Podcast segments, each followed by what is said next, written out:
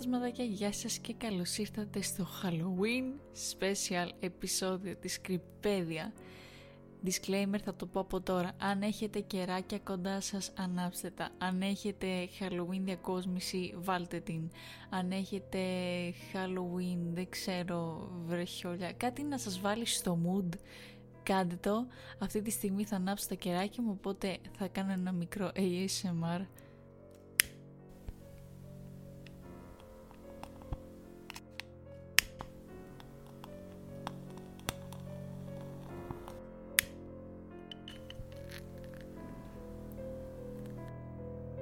Και τώρα λοιπόν που μπήκαμε στο mood, ας ξεκινήσουμε. Λοιπόν, όπως στο περσινό Halloween Special ε, σας είπα την ιστορία του Halloween, από που προήλθηκε ποια είναι η ιστορία του. Ε, σε, στο φετινό, ας πούμε, Halloween Special θα σας αφηγηθώ μερικές έτσι λίγο παλιές να το πω τρομακτικές ιστορίες που τις αφηγούμαστε το Halloween οπότε όσοι θα παρευρεθείτε με φίλους σας αύριο μεθαύριο μπορείτε να τους αφηγηθείτε αυτές τις ιστορίες; Η πρώτη ιστορία που θα σας διηγηθώ λέγεται το νεκροταφείο αποκριών, νεκροταφείο Halloween, πείτε το πως θέλετε και έχει να κάνει για μια ομάδα εφήβων που αποφάσισε να παίξει το παιχνίδι Ouija σε νεκροταφείο τη νύχτα του Halloween. Η ιστορία λέει ότι πριν από μερικά χρόνια μια ομάδα φίλων σχεδίαζε να περάσει το Halloween του σε ένα νεκροταφείο κοντά στο μέρος που ζούσαν. Ήταν δύο αγόρια με τα ονόματα Κάρλος και Μιγγέλ και δύο κορίτσια με το όνομα Πάολα και Ρώσιο. Αρχικά όταν σκέφτηκαν την ιδέα, τα κορίτσια αρνήθηκαν να πάνε. Η Πάολα είπε ότι είχε ένα κακό προαίσθημα γι' αυτό. Ωστόσο τα αγόρια κατάφεραν να τις πείσουν και έτσι άλλαξαν γνώμη. Τελικά το βράδυ του Halloween έφτασε και οι έφηβοι συναντήθηκαν στο σπίτι του Μιγγέλ και πήγαν μαζί στο νεκροταφείο. Όταν έφτασαν υπήρχε τόση ομίχλη που δεν μπορούσαν να δουν τίποτα. Οι πύλες του νεκροταφείου ήταν κλειδωμένες. Στεκόμενοι έξω άκουσαν παράξενους και απόκοσμους ήχους που προέρχονταν από το νεκροταφείο. Τα κορίτσια φοβήθηκαν και πρότειναν να πάνε σπίτι. Η Ρώσιο είπε ότι μετάνιωσε που συμφώνησε με την ιδέα εξ αρχής, επειδή είχε την αίσθηση ότι κάτι τρομερό επρόκειτο να συμβεί, αλλά τα αγόρια αρνήθηκαν και δεν τις άφησαν να φύγουν. «Έλα, μην είσαι μωρό», χλέβασε ο Μικέλ. Δεν ταξιδέψαμε τόσο μακριά για να κοιτάξουμε τις πύλες του νεκροταφείου και να πάμε σπίτι. Είναι Halloween, η νύχτα του διαβόλου. Ο Κάρλος ήταν έτοιμος να σκαρφαλώσει πάνω από τις πύλες του νεκροταφείου, αλλά όταν άρπαξε τα μεταλλικά κάγκελα, η πύλη άνοιξε μπροστά του με ένα δυσίωνο ήχο. Ξαφνικά άκουσαν τις καμπάνες του κοντινού παρεκκλησιού να χτυπούν τα μεσάνυχτα. Στο βάθος ένα σκύλο σούρλιαζε και το φεγγάρι ήταν καλυμμένο από σύννεφα. Ο άνεμος σηκώθηκε και άρχισε να σφυρίζει μέσα από τα δέντρα. Ο Μιγγέλ έβγαλε τον πίνακα κάτω από το παλτό του. «Ήρθε η ώρα να καλέσουμε τα πνεύματα», είπε με ένα πονηρό χαμόγελο. «Μην ανησυχείτε, είναι απλά ένα παιχνίδι», δήλωσε ο Κάρλος προσπαθώντας να καθησυχάσει τα δύο κορίτσια. «Τίποτα δεν θα συμβεί, δεν υπάρχει τίποτα για να φοβάστε». Η παρέα των εφήβων μπήκε στο νεκροταφείο και όταν έφτασαν σε ένα μικρό τάφο στη μέση σταμάτησαν. Ο Μιγγέλ έβαλε τον πίνακα Ouija πάνω στην κρύα πέτρα και όλοι συγκεντρώθηκαν γύρω του. Έβαλαν τα δάχτυλά τους στο πλαντσέτ και ο Μιγγέλ φώναξε στα πνεύματα να επικοινωνήσουν μαζί τους. Μετά από λίγα λεπτά, ο δείκτης άρχισε να κινείται και ήρθαν σε επαφή με ένα πνεύμα. Ισχυρίστηκε ότι ήταν το φάντασμα ενό κοριτσιού όνομα της Σαρίτα που δάφτηκε στο νεκροταφείο. Τα αγόρια και τα κορίτσια έκαναν στο πνεύμα πολλές ερωτήσεις και τις απαντήσεις όπως καταλαβαίνετε τις έπαιρναν από το πίνακα συλλαβιστά γράμμα προς γράμμα. Ξαφνικά η Ρώση ένιωσε κάτι κρύο να κρατάει το καρπό της. Άφησε μια τρομακτική κραυγή. Οι έφηβοι τρόμαξαν και αποφάσισαν να τελειώσουν το παιχνίδι αλλά το πνεύμα του κοριτσιού τους είπε να μην το κάνουνε. Το πνεύμα είπε ότι έπρεπε να συνεχίσουν να παίζουν αλλιώς όλοι θα πέθαιναν. Ο Μιγγέλ αγνώρισε την προειδοποίηση του πνεύματος και σταμάτησε τη συνεδρία. Ήταν έτοιμοι να φύγουν όταν ξαφνικά έγινε πολύ σκοτεινός ο ουρανός. Οι έφηβοι αυτοί δεν μπορούσαν να δουν τίποτα στο νεκροταφείο. Ένας πολύ δυνατός άνεμος φύσηξε μέσα από τις ταφόπλακες. Αγάλματα έπεφταν από τα στηρίγματά τους και θρηματίζονταν στο έδαφος. Όταν το είδε αυτό η Ρώσιο φρίκαρε και άρχιζε να τρέχει. Δεν μπορούσε να δει τίποτα και σκόνταψε στα τυφλά μέσα στο σκοτάδι. Κατά λάθος σκόνταψε και έπεσε σε ανοιχτό τάφο. Προσγειώθηκε στο κεφάλι της και έσπασε το λαιμό της. Ο Κάρλος έτρεξε μέσα από τις πύλες του νεκροταφείου και σκόνταψε στο δρόμο. Ξαφνικά ένα αυτοκίνητο ήρθε από τη γωνία και χτύπησε μέσα του σκοτώντας τον ακαριέα και συθλίφοντας το σώμα του σε ένα ματηρό χάος. Η Πάολα και ο Μιγγέλ κατάφεραν να επιστρέψουν στην ασφάλεια των σπιτιών τους. Η Πάολα ήταν τόσο φοβισμένη που αποφάσισε να κάνει μπάνιο για να ηρεμήσει πριν πάει για ύπνο. Ωστόσο, όταν μπήκε στην μπανιέρα έπεσε κατά λάθος το κινητό της και το έριξε στο νερό. Δυστυχώς το τηλέφωνο της ήταν συνδεδεμένο στο φορτιστή και η Πάολα έπαθε ηλεκτροπληξία. Το επόμενο πρωί ο Μιγγέλ ξύπνησε και πήγε κάτω για πρωινό. Οι γονείς του τον περίμεναν και είπαν τα άσχημα νέα. Ο Μιγγέλ εξεπλάγει και φοβήθηκε όταν έμαθε για τους θανάτους όλων των φίλων του. Ήξερε ότι ήταν ο επόμενος αλλά δεν ήξερε τι να κάνει. Φοβόμενος για τη ζωή του ήθελε απεγνωσμένα να ξεφύγει. Πήγε κατευθείαν στο αεροδρόμιο και πήρε την πρώτη πτήση για την Αργεντινή. Έτρεμε από φόβο, αλλά κατάφερε να επιβιβαστεί στο αεροπλάνο χωρίς κανένα περιστατικό. Ωστόσο, όταν το αεροπλάνο απογειώθηκε, οι μηχανές απέτυχαν και συνεντρίβη στη θάλασσα. Το πτώμα του δεν βρέθηκε ποτέ. Ο θρύλος λέει ότι μετά από αυτά τα περιστατικά κανείς δεν τόλμησε ποτέ ξανά να επισκεφτεί το νεκροτοφείο τη νύχτα του Halloween. Πάμε τώρα στη δεύτερη ιστορία που λέγεται το αποκριάτικο κοστούμι ή αλλιώς σε Halloween στολή, πείτε το πως θέλετε. Είναι μια τρομακτική ιστορία για ένα νεαρό κορίτσι που είναι άρρωστο στο κρεβάτι και αισθάνεται παραμελημένο επειδή χάνει το αποκριάτικο πάρτι που γίνεται κάτω στο σπίτι της. Ήταν 10 χρονών και ήταν άρρωστη με πυρετό. Ήταν Halloween. Ο γιατρός είχε δώσει τη μητέρα της αυστηρές εντολές για να την βλέπει ότι μένει στο κρεβάτι. Ξάπλωνε εκεί ακούγοντας το αμυδρό γέλιο που ερχόταν από κάτω. Την έκανε να νιώσει τόσο λυπημένη και παραμελημένη. Γινόταν ένα αποκριάτικο πάρτι κάτω και της έλειπε όλη η διασκέδαση. Τα ξαδέρφια της ήταν εκεί και ο θείος της ήταν ο οικοδεσπότης. Ήταν πάντα η ζωή του πάρτι. Τον φαντάστηκε να λέει ιστορίες και να κανονίζει τα παιχνίδια. Ευχόταν να μπορούσε να είναι και αυτή εκεί κάτω.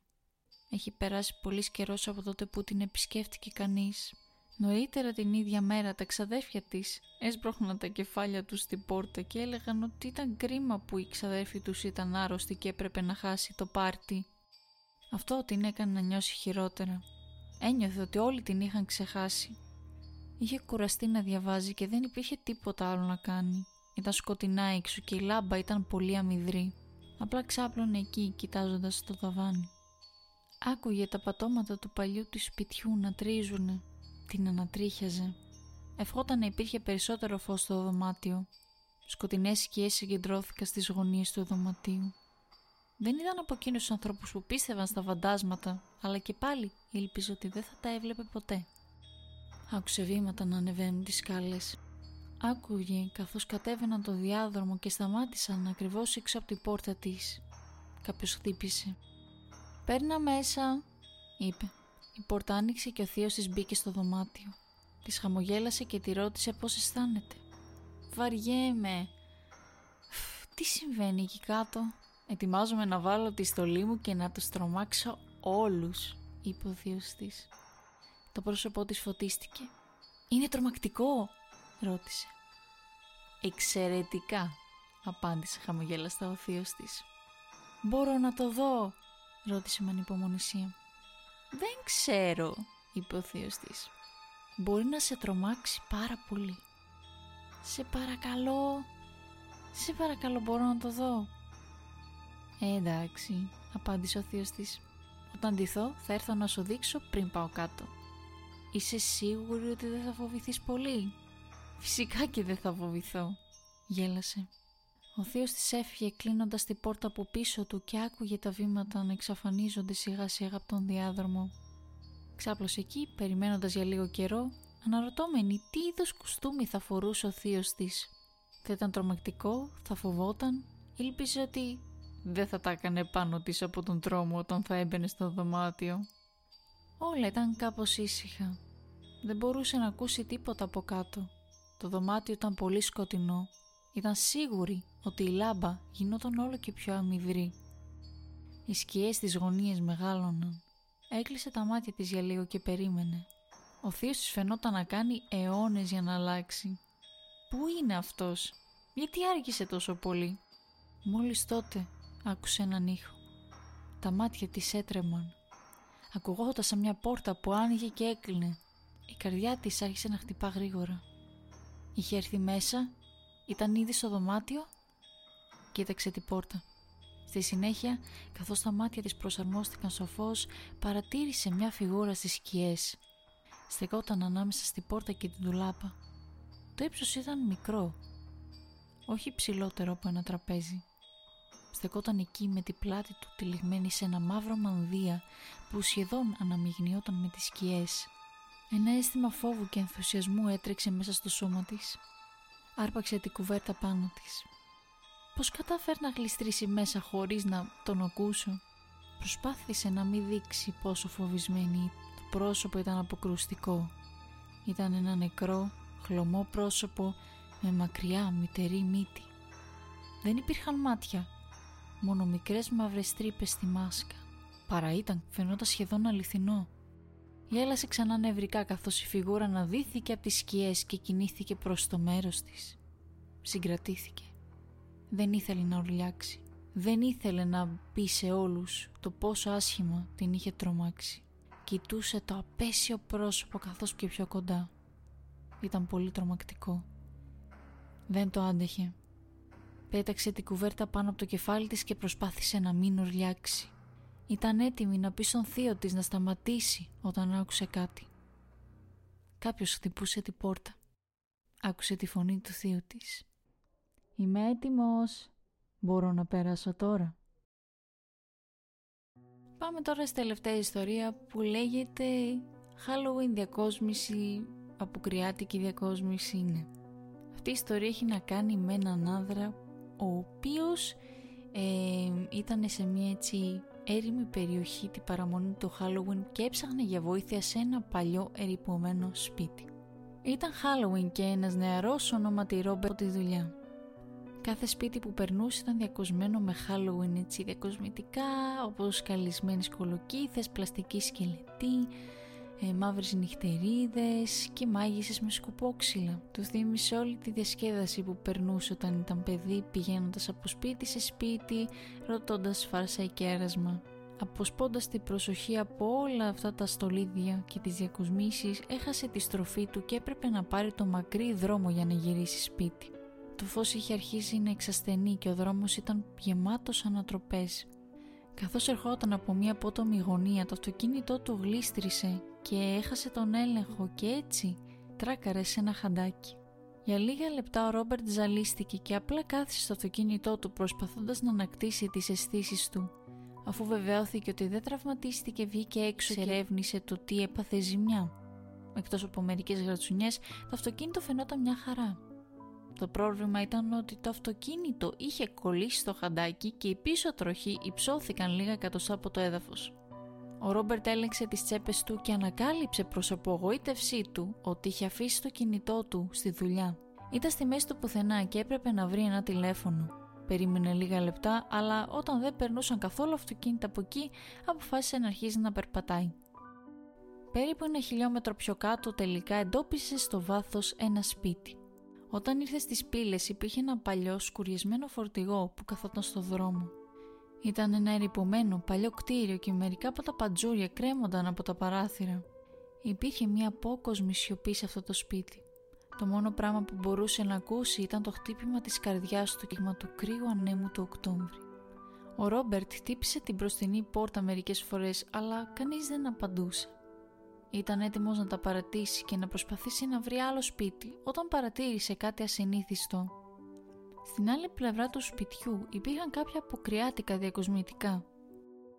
Ένα από αυτά ήταν μια κουνιστή καρέκλα με ένα κουρελιασμένο σκιάχτρο να κάθεται πάνω του. Το σκιάχτρο φορούσε μάσκα σκελετού και καθώς πλησίαζε παρατήρησε μια άθλια μυρωδιά.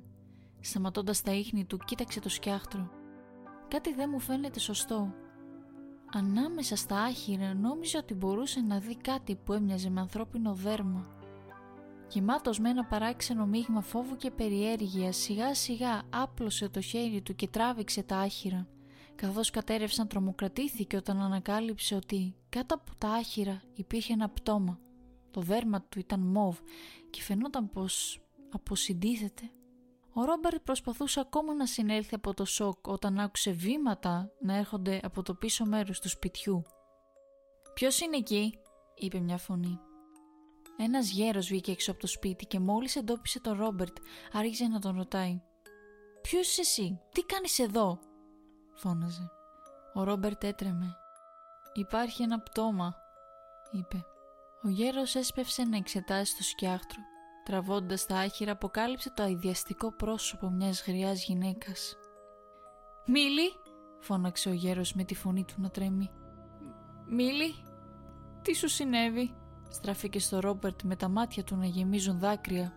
«Βοήθησέ με να την κουβαλήσω στο σπίτι» φώναξε. Ο Ρόμπερτ δεν ήξερε τι να κάνει. Ο άντρας τη σήκωσε από τους ώμους και ο Ρόμπερτ σήκωσε τα πόδια της. Μαζί τη μετέφερα στα μπροστινά σκαλιά και μπήκα στο σπίτι. Την έφερα σε ένα άδειο δωμάτιο και έβαλα το σώμα της κάτω στο κρύο ξύλινο πάτωμα. Μείνε εδώ, πάω να καλέσω την αστυνομία, φώναξε ο άντρας. Πριν προλάβει να απαντήσει ο Ρόμπερτ, ο γέρος έσπευσε στο διάδρομο. Ο Ρόμπερτ στεκόταν εκεί, τρεμόμενος ακόμη, κοιτάζοντας την νεκρή γυναίκα ξαπλωμένη στο πάτωμα. Μετά από λίγο κοίταξε γύρω του και συνειδητοποίησε ότι δεν υπήρχαν έπιπλα, δεν υπήρχαν καν λαπτήρες και φωτιστικά. Περίμενε και περίμενε, αλλά ο γέρος δεν επέστρεψε ποτέ. Μετά από 20 λεπτά που πέρασαν αποφάσισε να προσπαθήσει να βρει τον γέρο. Μόλις βγήκε στο διάδρομο είδε το τηλέφωνο. Ήταν ξαπλωμένο στο πάτωμα στο τέλος του διαδρόμου και τα καλώδια είχαν σκιστεί από τον τοίχο. Με μια αυξανόμενη αίσθηση ανησυχίας εξερεύνησε προσεκτικά το υπόλοιπο σπίτι δεν υπήρχε ίχνος αυτού του άνδρα. Ο Ρόμπερτ άρχισε να πανικοβάλλεται και έτρεξε από την πίσω πόρτα. Δεν ήξερε που πήγαινε, αλλά συνέχιζε να τρέχει. Μετά από περίπου μισή ώρα ήρθε σε ένα μικρό κατάστημα που βρισκόταν στην άκρη του δρόμου. Εισβάλλοντας το μαγαζί, με τον υδρότα να τρέχει από το πρόσωπό του, παρακάλεσε τη σοκαρισμένη νεαρή γυναίκα πίσω από το πάγκο να καλέσει την αστυνομία. Τον ρώτησε τι συμβαίνει, αλλά ήταν τόσο λαχανιασμένος που δεν μπορούσε να απαντήσει. Εξαντλημένος από το όλο τρέξιμο κάθισε στο πάτωμα να ηρεμήσει. Όταν έφτασε η αστυνομία, Ρόμπερτ τους είπε τι είχε συμβεί. Μπήκε στο πίσω μέρος του περιπολικού πίσω στο παλιό ρηπωμένο σπίτι. Οι αστυνομικοί μπήκαν στο σπίτι και πέρασαν 20 λεπτά ψάχνοντας το από πάνω έως κάτω. Δεν βρήκαν τίποτα. Δεν υπήρχε πτώμα, δεν υπήρχε γέρος. Το σπίτι ήταν άδειο για χρόνια. Το φορτηγό στο δρόμο είχε να χρησιμοποιηθεί σχεδόν μία δεκαετία. Ο Ρόμπερτ επέμενε ότι είχε δει το πτώμα με τα ίδια του τα μάτια. Έδωσε μια περιγραφή του γέρου στην αστυνομία, αλλά ήταν σαφές ότι δεν τον πίστεψαν. Λίγες μέρες αργότερα, ο Ρόμπερτ πήγε στο αστυνομικό τμήμα και ρώτησε αν είχαν βρει κάποια πληροφορία για τον κύριο. Ο αστυνομικός του έριξε μια ματιά και είπε: Βασικά το κάνουμε. Ελέγξαμε τα αρχεία της ιδιοκτησίας για να δούμε σε ποιον ανήκει το σπίτι. Τέλεια, μια χαρά, είπε ο Ρόμπερτ. Και τι βρήκες; Λοιπόν, υπήρχε ένας γέρος που ζούσε σε εκείνο το σπίτι. Φαινόταν σαν να τέριαζες στην περιγραφή που μου έδωσες. Και είχε κι αυτός γυναίκα. Εξαφανίστηκε και κανείς δεν είχε νέα της ξανά. Κάποιοι υποπτεύθηκαν ότι τη δολοφόνησε και την έθαψε στην αυλή, αλλά δεν υπήρξε ποτέ πραγματικό στοιχείο σε αυτό. Ήταν απλά πολλές χαλαρές κουβέντες και φήμες που είχαν διαδοθεί από τους ντόπιους τίποτα σοβαρό μέχρι στιγμής. «Τον συλλάβατε» ρώτησε ο Ρόμπερτ. «Θα το θέλαμε» είπε ο αστυνομικός, «αλλά υπάρχει ένα πρόβλημα». «Και ποιο είναι αυτό» ρώτησε ο Ρόμπερτ. Ο αστυνομικός χαμογέλασε και είπε «Πέθανε το 1963, τη νύχτα του Χάλουιν». Και λοιπόν παιδιά αυτές ήταν οι ιστορίες που είχα να σας διηγηθώ. Ελπίζω να σας άρεσε αυτό το φορμάτ αυτών των ιστοριών γιατί είναι λίγο πιο τύπου παλιές αλλά ναι, ελπίζω να σας άρεσε και να το απολαύσατε. Οτιδήποτε πληροφορία θα χρειαστείτε θα είναι κάτω στην περιγραφή. Σας ευχαριστώ πάρα πολύ που το ακούσατε. Ελπίζω να σας δω και την επόμενη Παρασκευή σε ένα νέο επεισόδιο της Κρυπέδια. Αλλά μέχρι τότε σας εύχομαι να περάσετε όμορφο Halloween, να είστε καλά και να προσέχετε. Bye bye!